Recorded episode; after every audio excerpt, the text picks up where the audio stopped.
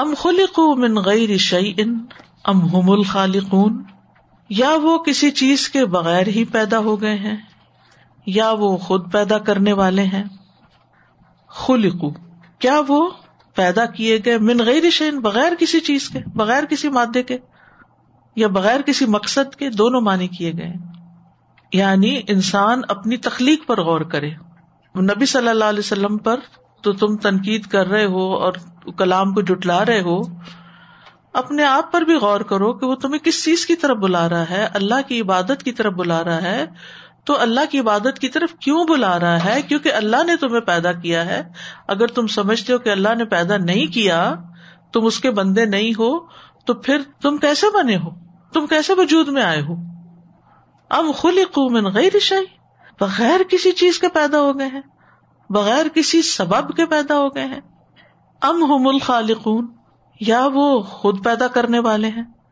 تو اہل مکہ جو تھے وہ اس بات کو مانتے تھے کہ انہیں اللہ نے پیدا کیا ہے۔ سورۃ الزخرف میں آتا ہے وَلَئِن سَأَلْتَهُم مَّن خَلَقَهُم لَيَقُولُنَّ اللَّهُ فَأَنَّىٰ يُؤْفَكُونَ، اور البتہ اگر آپ ان سے پوچھیں کہ انہیں کس نے پیدا کیا تو ضرور کہیں گے کہ اللہ نے۔ فَأَنَّىٰ يُؤْفَكُونَ، تو کہاں سے پھیرے جاتے ہیں، کہاں سے بہک جاتے ہیں؟ اگر اللہ ہی نے پیدا کیا ہے تو پھر اللہ ہی کی تو عبادت کرنی چاہیے، اور اسی کی طرف تمہیں اللہ کا بندہ بلا رہا ہے، اس میں مشکل کیا ہے؟ اگر اتنی بات تم نے مان لی تو پھر باقی بھی مان جاؤ۔ تو مطلب یہ ہے کہ اگر تم یہ مانتے ہو تو پھر خالق کی عبادت کیوں نہیں کرتے؟ اب آپ دیکھیے، یہ آیت بھی ایک بہت بڑا چیلنج ہے۔ کیا چیلنج ہے؟ آج بھی وہ لوگ جو یہ سمجھتے ہیں کہ ہم خود بخود پیدا ہو گئے، تو اس کو نہ عقل مانتی ہے، نہ فطرت مانتی ہے، نہ دین مانتا ہے۔ یہ محض ایک گھڑی ہوئی بات ہے، محض ایک خیال ہے جو ان کے دلوں کو بہت اچھا لگ گیا۔ یہ خیال کیوں؟ اب ایتھیزم کی بنیاد کیا ہے؟ کیوں ایتھیزم، بائی ایتھیزم؟ کیونکہ انسان یہ چاہتا ہے کہ وہ مادر پدر آزاد ہو جائے، اس کو کوئی پوچھنے والا نہ ہو۔ جب اللہ ہی کا انکار کر دیں گے تو بس پھر آزاد ہو جائیں گے، پوری طرح آزاد ہونا کہ جس میں کوئی ہمیں پوچھے گا نہیں، نہ ہمارے اوپر کوئی لائبلٹی ہوگی، نہ کوئی ذمہ داری ہوگی، نہ کوئی رسپانسبلٹی ہوگی۔ ہم انسانوں کی طرح جیئیں یا حیوانوں کی طرح جیئیں یا حیوانوں سے بھی بدتر زندگی بسر کریں، تو کوئی فرق نہیں پڑتا، کیونکہ زمانے کی گردش ہمیں ہلاک کر دے گی، مر جائیں گے، کوئی پوچھ گچھ نہیں ہوگی، کوئی واپسی نہیں، کوئی قیامت نہیں، کوئی آخرت نہیں۔ تو اہل مکہ میں سے بھی کچھ لوگ اس عقیدے کے تھے، یعنی اکثریت تو یہی کہتی تھی کہ اللہ نے پیدا کیا ہے، اللہ کو مانتے تھے۔ اسی لیے آپ دیکھیں دور جاہلیت کے ناموں میں عبداللہ نام موجود ہے، اللہ کا لفظ بھی موجود ہے، اور آسمان و زمین کے خالق کے طور پر بھی اللہ ہی کو سمجھتے تھے۔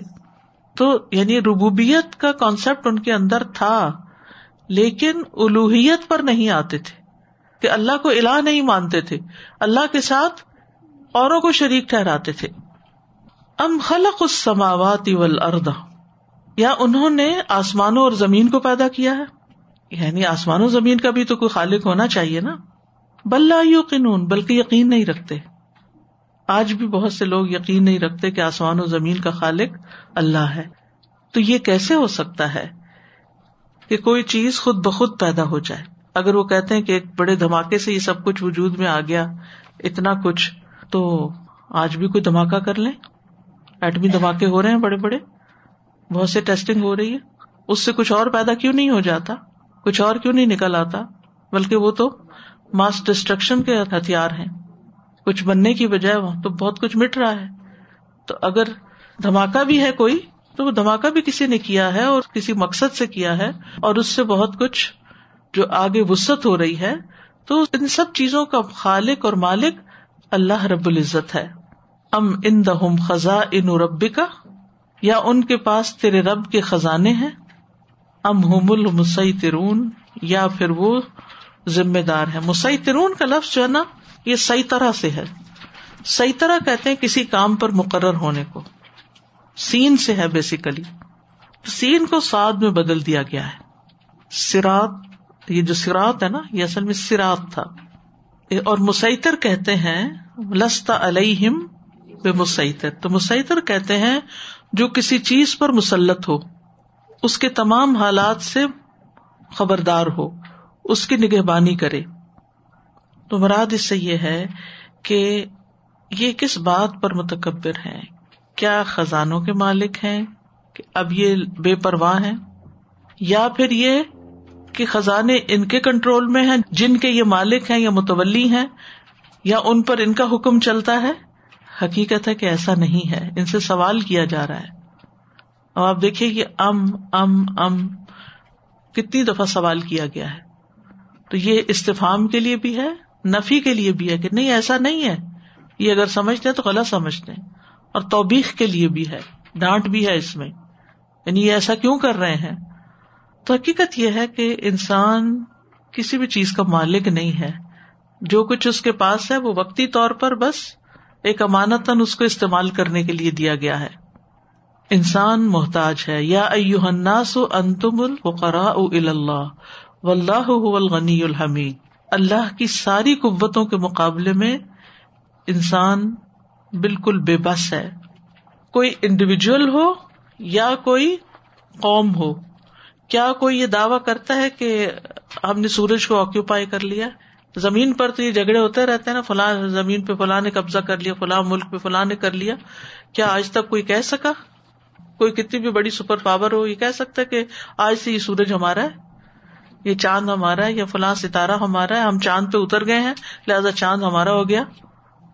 کوئی یہ دعویٰ نہیں کر سکتا. تو جتنے بھی خزانے ہیں، چاہے وہ مادی ہیں، حصی ہیں، مانوی ہیں، کسی بھی قسم کے ہیں، وہ سارے کے سارے اللہ کے ہیں، کیونکہ خالق بھی اللہ ہے تو مالک بھی اللہ ہے. انسانوں کا خالق بھی اللہ ہے اور آسمانوں اور زمین کا خالق بھی اللہ ہے. لیکن یہ اقرار نہیں کرتے، نہ اللہ کی الوہیت کا اقرار کرتے ہیں اور نہ رسالت کا اقرار کرتے ہیں. اور کس بنا پر یہ انکاری ہیں، یہ کس چیز کے مالک ہیں؟ نہ یہ اللہ کی رحمت کے خزانوں کے مالک ہیں، نہ اللہ کے رزق کے خزانوں کے مالک ہیں، اور نہ ہی ان کے حکم سے کوئی چیز تقسیم ہوتی ہے. یہ انتہائی بے بس اور عاجز ہیں، لہٰذا انہیں چاہیے کہ یہ اللہ کے آگے جھک جائیں. ام خلقوا من غیر شیء ام هم الخالقون ام خلقوا السماوات والارض بل لا یوقنون ام عندهم خزائن ربک ام هم المسیطرون. سازا مجھے اچانک بڑا سٹل سا احساس ہوا. آیت نمبر پینتیس ہم نے پڑھا اور پھر آیت نمبر چھتیس میں کہ پہلے اللہ تعالیٰ ہماری اپنی تخلیق کی بات کریں یعنی انسانوں کی، اور پھر اللہ تعالیٰ بگر کریشنز کی بات کریں. تو مجھے ایسا مجھے تو قدر کا ہی پھر سے یاد آ گیا کہ ہمیں وہ عادت جو پڑ گئی نا کہ ہم جو سیلف سینٹرڈ کے ہم اپنے بارے میں سوچتے ہیں، لائک ہمارے علاوہ بھی بہت ساری چیزیں ایگزسٹ کرتی ہیں. تو اگر ہمیں اپنے پرپز کی بھی نہیں پتا یا ہم اس کے بارے میں غور و فکر نہیں کرتے تو how are we going to make up about the rest of the things that create around us. یعنی اللہ تعالیٰ ہمارے چھوٹے سے بڑے اس کے اوپر لے کے جانا چاہتے ہیں. تو تھنک ٹو پونڈر کہ یو نو ان کا کیا پھر کون ہے خالق. بالکل جی سازی، یہ والی جو آیت ہے خزانوں کی بات جو ہے پہ اللہ تعالیٰ کی ہے کہ اس سے تو بالکل ایسے لگتا ہے کہ چاہے چھوٹا ہو چاہے بڑا، کوئی بھی چیز ہو، بس صرف اللہ پہ توکل کرے، اللہ سے مانگو. اللہ تعالیٰ نے کہہ دیا سب خزانے اللہ کے پاس ہیں. بالکل ہم ادھر ادھر کیوں پھر جاتے ہیں، بھاگتے پھرتے، کیونکہ ہماری یقین کے اندر کمی ہے. جو ربوبیت اور الوہیت کا تھا نا کہ ان کے پاس کانسیپٹ ہے ربوبیت کا لیکن الوہیت کا نہیں تھا، تو اس کو بس مجھے. جب ان سے پوچھتے ہیں کہ ان کو پیدا کس نے کیا تو وہ کہتے ہیں اللہ نے پیدا کیا. جب پوچھتے ہیں کہ آسمان سے بارش کون برساتا ہے تو کہتے ہیں اللہ برساتا ہے. یعنی رب کا مطلب ہے خالق اللہ کو ماننا. ٹھیک ہے، خالق اللہ کو مانتے ہیں لیکن خزانوں کا مالک بتوں کو سمجھتے ہیں. ٹھیک ہے، یا اپنی حاجات کے لیے کسی اور کے پاس جاتے ہیں، اللہ سے دعا نہیں کرتے. یا پھر یہ کہ اللہ کو ایک الہ نہیں مانتے، اس کی عبادت کے لیے راضی نہیں ہوتے، اس کے ساتھ اوروں کو شریک کرتے ہیں. السلام علیکم استاذ جی. استاذ جی آیت نمبر بتیس میں جب آپ نے فرمایا تھا نا کہ طاغی کب ہوتا ہے انسان، تو الراہ استغنا، تو ہمارا پورا جو ایجوکیشنل سسٹم ہے وہ ہمیں انڈیویجولزم سکھاتا ہے، بس ہمیں یہی سکھاتا ہے جاب کر لو اور باقی تمہیں کسی کی ضرورت نہیں ہے، نہ رب کی نہ انسانوں کی. لیکن اس انڈیویجولزم کے نتیجے میں جو لونلی نس آئی ہے وہ اتنا بڑا مسئلہ ہے کہ بیرونی جو مسائل ہیں نا، یعنی مادی جو سہولتیں ہیں، وہ اس کی کمی پوری نہیں کر سکتی. استاد ایک کوشچن تھا میرا کہ یہ جو ہے ام خلقوا من غیر شیء، یہ ایسے بھی اس کا ترجمہ ہو سکتا ہے کہ کیا وہ کسی اور چیز سے بنائے گئے، جیسے جن کہتے ابلیس نے کہا تھا کہ میں نہیں نہیں یہ نہیں مانا بنتا. اس کا مطلب یہ ہے کہ بغیر کسی بھی چیز کے یہ خود بخود بن گئے. رسپانسبلٹی کی بات ہو رہی تھی نا، تو جو لوگ بھاگتے ہیں رسپانسبلٹی سے وہ لوگ اسی میں، نشے میں اور پھر خودکشیوں میں وہ اسی طرح پڑتے. بالکل، کیونکہ ان کو they don't want to take any responsibilities. ام لہم سلم، یا ان کے پاس کوئی سیڑھی ہے، یستمعون فیہ، وہ اچھی طرح سن لیتے ہیں اس میں. یعنی اس میں سے مراد کیا، یہاں جو یہ فی ہے نا، یہ الا کے معنوں میں ہے. عربی میں یہ تبادل حروف الجر ہوتا ہے، تبادل حروف الجر. حروف جر کے معنی آپس میں بدلتے ہیں. یعنی ان کے پاس کوئی سیڑھی ہے جس پر چڑھ کے یہ اوپر جاتے ہیں اور پھر اچھی طرح سن لیتے ہیں کہ وہاں کیا فیصلے ہو رہے ہیں، وہی میں کیا آ رہا ہے.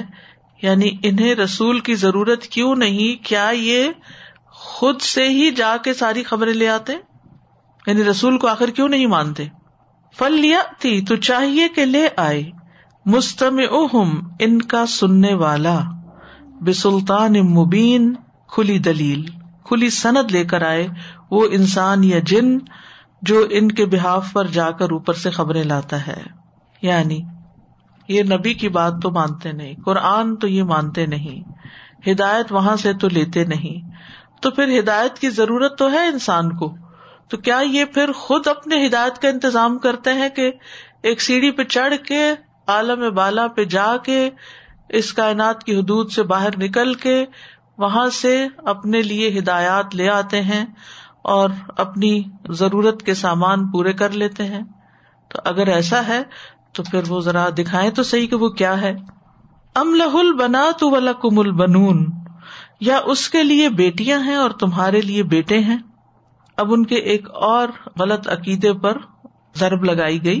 ان کے چار قبائل جو تھے وہ ملائکہ کو اللہ کی بیٹیاں قرار دیتے تھے، اور کچھ قبائل جو تھے وہ لات، عزا اور منات کو بنات کہتے تھے اللہ کی، اور یہ کہتے تھے کہ بیٹیاں چونکہ لاڈلی ہوتی ہیں اس لیے یہ اللہ کے پاس سفارش کریں گی. تو ملائکہ جو ہیں یہ اللہ کی بیٹیاں ہیں، یہ ہماری نجات کے لیے سفارش کریں گی. فرمائے کہ کیا تم اللہ کے ذمے ان کو لگاتے ہو جو تم اپنے لیے پسند نہیں کرتے؟ وَلَكُمُ الْبَنُونَ، اور تمہارے لیے ہوں بیٹے. یعنی اپنے لیے تو بیٹے پسند کرتے ہو اور اللہ کے ذمہ بیٹیاں لگاتے ہو. اس کا یہ مطلب نہیں کہ بیٹیاں کوئی کمتر چیز ہیں یا کوئی حقیر چیز ہیں، لیکن چونکہ ان کا جو عقیدہ ہے اس حساب سے ان کو چیلنج کیا جا رہا ہے. اور حقیقت یہ ہے کہ اللہ کی نہ تو بیٹیاں ہیں اور نہ بیٹے ہیں. اللہ سبحانہ و تعالیٰ اس باطل قول سے پاک ہے، جیسے سورت النحل میں آتا ہے وَيَجْعَلُونَ لِلَّهِ الْبَنَاتِ، اور وہ اللہ کے لیے بیٹیاں مقرر کرتے ہیں. سبحانہ، پاک ہے وہ. وَلَهُمْ مَا يَشْتَهُونَ، اور اپنے لیے جو وہ چاہیں. وَإِذَا بُشِّرَ أَحَدُهُمْ بِالْأُنْثَى ظَلَّ وَجْهُهُ مُسْوَدًّا وَهُوَ قَضِيمٌ يَتَوَارَى مِنَ الْقَوْمِ مِنْ سُوءِ مَا بُشِّرَ بِهِ أَيُمْسِكُهُ عَلَى هُونٍ أَمْ يَدُسُّهُ فِي التُّرَابِ أَلَا سَاءَ مَا يَحْكُمُونَ. جب ان میں سے کسی کو لڑکی کی خوشخبری دی جاتی ہے تو اس کا منہ دن بھر کالا رہتا ہے، وہ غم سے بھرا ہوتا ہے، لوگوں سے چھپتا پھرتا ہے اس خوشخبری کی برائی کی وجہ سے جو اسے دی گئی. آیا اسے ذلت کے باوجود رکھ لے یا اسے مٹی میں دبا دے؟ سن لو، برا ہے وہ فیصلہ جو وہ کرتے ہیں. مطلب کیا ہے کہ یہ بیٹیوں کو اپنے لیے اتنا باعث ہار سمجھتے تھے. تو جس چیز کو تم اپنے لیے اتنا خراب سمجھتے ہو کہ جس کی وجہ سے تم دن بھر منہ لٹکا کے رہتے ہو اور اس کو اپنی ذلت کی علامت سمجھتے ہو، وہ تم نے اللہ کی یہی قدر کی کہ اللہ کے ذمہ لگا رہے ہو کہ اللہ نے بیٹیاں بنا لی.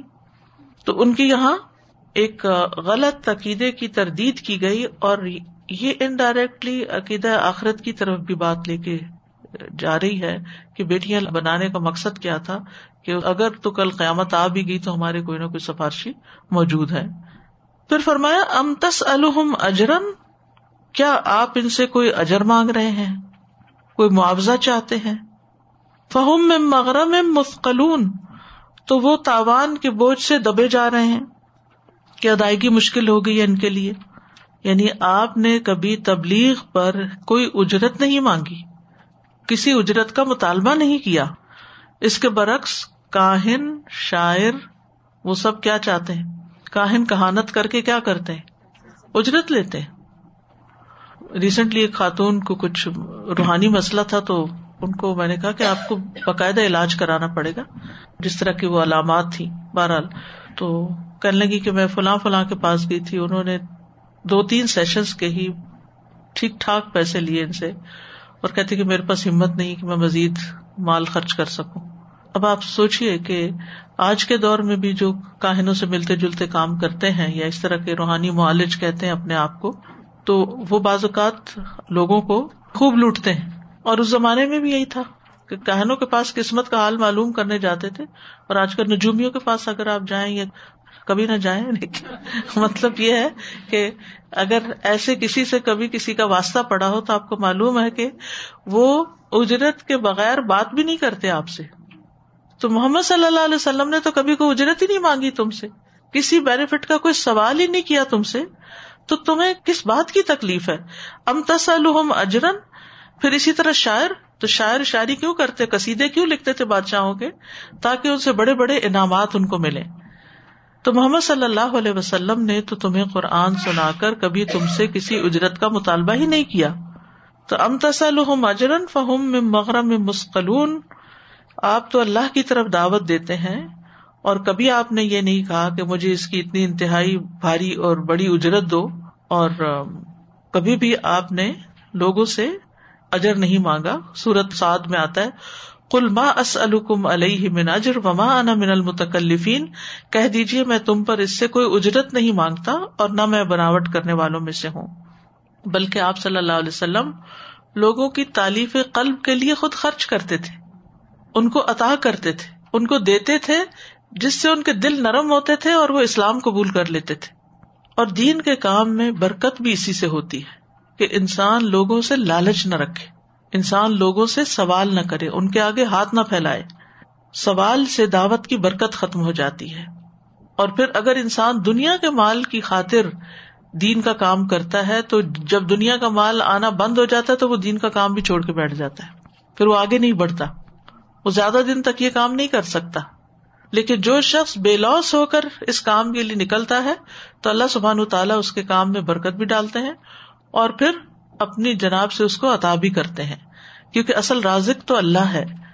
تو یہ بات بھی کہ فہم میں مغرم، مغرم کہتے تاوان کو، یا آپ کہیں کہ جیسے ٹیکس، وہ کیا نبی صلی اللہ علیہ وسلم نے ان پہ کوئی بھاری ٹیکس لگا دیا جس کے بوجھ سے وہ دبے چلے جا رہے ہیں، اس لیے وہ آپ کی بات سننے نہیں آتے کہ اتنا بھاری ٹیکس کہاں سے ہم پے کریں، اتنا بڑا تاوان کہاں سے دیں. ام عندہم الغیب فہم یکتبون، یا ان کے پاس کوئی غیب ہے، فہم یکتبون جسے وہ لکھ رہے ہیں. یہ غیب کہاں ہے؟ غیب جو ہے نا پیور غیب، وہ لوح محفوظ میں ہے. تو سوال یہ کہ کیا ان کے پاس لوح محفوظ کا کوئی علم ہے جس سے پڑھ کر یہ لوگوں کو سکھاتے ہیں، تو انہیں رسول کی کوئی ضرورت نہیں رہی. سمجھ آ گئی؟ دوبارہ سن لیجیے. ام عندہم الغیب فہم یکتبون، کیا ان کے پاس کوئی غیب ہے، یعنی غیب کا علم ہے. غیب کون سا؟ جو لوح محفوظ میں سب کچھ ہے.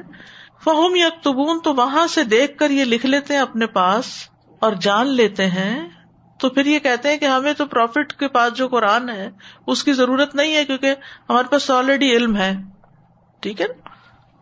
اور یکتبون جو ہے یحکمون کے معنوں میں بھی ہے، جیسے کتب علیکم الصیام. فہم یکتبون یعنی وہ پھر آ کر دوسروں کو بھی اپنے فیصلے سنا رہے ہیں. فہم یکتبون کا ایک معنی لکھنا اور ایک معنی حکم جاری کرنا. کیا معنی؟ حکم جاری کرنا. تو کیا ان کے پاس کوئی غیب ہے جس کی روشنی میں یہ لوگوں کو کچھ بتا رہے ہیں تو اب انہیں رسول کی ضرورت نہیں. ام یریدون کیدا، یا چال چل رہے ہیں نبی صلی اللہ علیہ وسلم کا راستہ روکنے کے لیے، دعوت کو باطل کرنے کے لیے، یا آپ کو ختم کر دینے کے لیے، کیونکہ ریب المنون تھا نا پیچھے، وہ چاہتے تھے کہ آپ ختم ہو جائیں، یا یہ سوچتے تھے دل ہی دل میں کہ ہم آپ کو ختم کر دیں.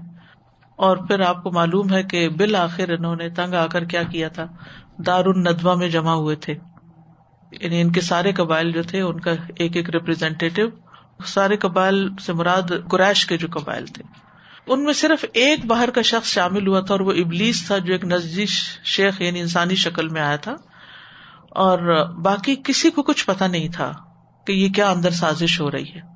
اور آپ دیکھیں یہ بھی قرآن کا معجزہ ہے کہ سورۃ طور تو بہت ابتدائی دور میں نازل ہوئی ہے، اور یہ سازش تو نبی صلی اللہ علیہ وسلم کی ہجرت سے کچھ عرصہ پہلے ہوئی، تو پہلے سے ہی اللہ سبحانہ تعالیٰ نے خبر دے دی کہ تم کوئی چال چلنا چاہتے ہو یا کوئی چال چلو گے. فالذین کفروا هم المکیدون، تو جن لوگوں نے کفر کیا وہ خود داؤ میں پھنسنے والے ہیں، چال کی زد میں آنے والے ہیں، ہلاک ہونے والے ہیں، مغلوب ہونے والے ہیں. کس طرح کہ ان لوگوں نے یہ فیصلہ کیا تھا جس کا سورۃ انفال میں ذکر آتا ہے، وَإِذْ يَمْكُرُ بِكَ الَّذِينَ كَفَرُوا لِيُثْبِتُوكَ او یقتلوک او یخرجوک ویمکرون ویمکر اللہ. جب یہ کافر آپ کے بارے میں چال چل رہے تھے تاکہ آپ کو قید کر لیں یا قتل کر دیں یا یہاں سے نکال دیں، اور وہ چالیں چل رہے تھے، اور اللہ بھی ایک چال چل رہا تھا. اب وہ مشورے کیا تھے، ایک نے کہا کہ آپ کو قید کر دیا جائے، تو ان کا نہیں ان کا قبیلہ آ کے چھڑا کے لے جائے گا. کسی نے کہا کہ نہیں ان کو ایگزائل کر دیا جائے، کہا یہ وہاں زور پکڑ لے گا اور پھر واپس تم پہ آ کے کنٹرول کر لے گا. تو انہوں نے کہا کہ بہتر یہی ہے کہ قتل کر دیتے ہیں ان کا. لیکن بنو ہاشم کا مقابلہ کون کرے گا؟ پھر ابو جہل نے یہ رائے دی کہ چالیس مختلف نوجوانوں کو اکٹھا کیا جائے، ہر ہر قبیلے سے ان کو تلواریں دی جائیں، اور وہ نبی صلی اللہ علیہ وسلم کے گھر کے باہر کھڑے ہو جائیں رات کے وقت، اور جب آپ رات کو کعبہ کی طرف جائیں عبادت کے لیے تو یکبارگی سارے حملہ کر دیں، اور سارے کے سارے ہی پہ ظاہر قاتل شمار ہوں گے، تو بنو ہاشم کس کس سے نپٹیں گے. تو یہ وہ چال چل رہے تھے، تو اللہ سبحانہ تعالیٰ ان کے خلاف چال چل رہا تھا کہ نبی صلی اللہ علیہ وسلم تو اس طرح نکلے کہ کسی کو پتہ بھی نہیں چلا، مدینہ پہنچ گئے سیف اینڈ ساؤنڈ، اور پھر صرف دو سال کے اندر بدر کے میدان میں یہ سارے کے سارے مارے گئے جنہوں نے یہ چالیں چلی تھی. ابو لہب رہ گیا تھا تو وہ مکہ میں ذلت کی موت مرا، تو ہر ایک کی موت کی جگہ بھی مقرر کر دی گئی تھی، کون سا سردار کہاں مارا جائے گا. ام یریدون کیدن فالذین کفروا هم المکیدون، یہ آپ کو قتل کرنے کی چال چل رہے ہیں تو یہ تو خود قتل ہونے والے ہیں، یعنی یہ دوسرے لفظوں میں، لفظی ترجمہ نہیں مفہوم ہے، ٹھیک ہے. ام لہم الہ غیر اللہ، یا ان کا کوئی الہ ہے اللہ کے سوا، کوئی اور ہے مددگار ان کا. سبحان اللہ عما یشرکون، پاک ہے اللہ اس سے جو وہ شریک ٹھہراتے ہیں، یعنی سارے شریکوں سے اللہ پاک ہے. اللہ تعالیٰ ہر شرک اور شرک والوں سے پاک ہے. ام لہم سلم یستمعون فیہ فلیأت مستمعہم بسلطان مبین. ام لہ البنات ولکم البنون ام تسألہم اجرا فہم من مغرم مثقلون. ام عندہم الغیب فہم یکتبون. ام یریدون کیدا فالذین کفروا هم المکیدون. ام لہم الہ غیر اللہ سبحان اللہ عما یشرکون. کتنی دفعہ عام آیا ہے؟ ففٹین بار. اور آپ کو معلوم ہے کہ یہاں پر جہاں یہ ختم ہو رہا ہے اور ان کی چال کی بات ہو رہی ہے اور غزوہ بدر میں ان کی موت کی طرف اشارہ ہے، تو نبوت کے کتنے سال بعد غزوہ بدر ہوئی تھی؟ پندرہ سال بعد. یعنی یہ آپ کا انکار کر رہے ہیں, یہ بچ کے جانے والے نہیں ہیں. لیکن اللہ سبحانہ و تعالیٰ کے ہر کام کا ایک وقت مقرر ہے, اس لیے انسان کو صبر کے ساتھ انتظار کرنا چاہیے. وَإِن يَرَوْا كِسْفًا مِّنَ السَّمَاءِ سَاقِطًا يَقُولُوا سَحَابٌ مَّرْكُومٌ, اور اگر وہ آسمان سے گرتا ہوا کوئی ٹکڑا دیکھ لیں تو کہہ دیں گے کہ یہ ایک تہ بتہ بادل ہے. کسفن, موٹا بادل, ہیوج کلاؤڈ, تہ بتہ بادل, گھنے بادل جس کو کہتے ہیں. تو یہاں کفار کی ہٹ دھرمی کی بات کی جا رہی ہے, کیونکہ یہ کہتے تھے کہ نبی صلی اللہ علیہ وسلم ہمیں کوئی معجزہ دکھائیں, تو ان کے جواب میں کہا جا رہا ہے کہ اگر بڑے سے بڑا معجزہ بھی تمہارے سامنے آ جائے, حتیٰ کہ ایک ایسا کلاؤڈ آئے جو پورے مکہ کو ڈھانپ لے, ایک ہی کلاؤڈ, یعنی آسمان سے آہستہ آہستہ اترتے اترتے تمہارے اوپر چھانے لگے کہ ان سب کو لپیٹ میں لے لے. کسفم من السماء ساقطاً, یعنی نیچے کو گر رہا ہو. یقولو, تو کہیں گے, صحاب, بادل ہے, مرکوم, طے بتائیے, تو ایک بادل ہے. معجزہ اس کو بھی نہیں مانیں گے. اور یہ جو لفظ کسف ہے نا, اس کی جمع کسف ہوتی ہے. کسوف الشمس بھی اسی سے ہوتا ہے, سورج گرہن. اس میں کیا ہوتا ہے, سورج چھپ جاتا ہے, ٹھیک ہے نا. تو یعنی کسفن, ایسا ٹکڑا جو بہت بڑا ہو اور جو ان سب کو چھپا لے, ڈھانپ لے. قوم عاد نے بھی یہی کیا تھا, جب انہوں نے اپنی طرف آندھی کو آتے ہوئے دیکھا تو کہنے لگے ھذا عارض ممطرنا, یہ تو ایک بادل ہے جس سے ہم پر بارش برسے گی, یہ بادل ہے جو ہم پہ می برسانے والا ہے. تو جو جھٹلانے والے لوگ ہوتے ہیں, ضدی لوگ ہوتے ہیں, وہ ہمیشہ یہ سمجھتے ہیں کہ ہم ہی حق پر ہیں, اور وہ عذاب کے حقدار نہیں, ان پہ نہیں عذاب آئے گا. اور جب عذاب آ بھی گیا تو کہا یہ تو معمول کی بات ہے, بادل آتے رہتے ہیں, بارش ہوتی ہے, چلے جاتے ہیں, ہم اس سے مروب نہیں, ہم اس سے خوفزدہ نہیں, دس از نتھنگ. یعنی اس پر بھی ان کا دل نرم نہیں ہوتا, اس پر بھی نہیں پسیجتے, اس پر بھی نہیں ڈٹائی سے باز آتے. حالانکہ ہم دیکھتے ہیں کہ کس طرح فرعون پر جب وہ لہر آئی تو اس نے کیا کہا کہ میں رب موسیٰ کو مان گیا. اس وقت آل آنا وقد عصیت من قبل, اب مانتے ہو, اس سے پہلے تو تم مانتے ہی نہیں تھے. تو اس سے آپ اندازہ لگا لیں کہ قریش کے دل کتنے سخت تھے, حالانکہ وہ نبی صلی اللہ علیہ وسلم کے کلام کو چھپ چھپ کے سنتے تھے, اور کیا کہتے تھے کہ بات سچ ہے, لیکن اگر ہم مان جائیں تو پھر ہمیں اس کے نیچے لگنا پڑے گا. تکبر, سرکشی, الرآہ استغنا.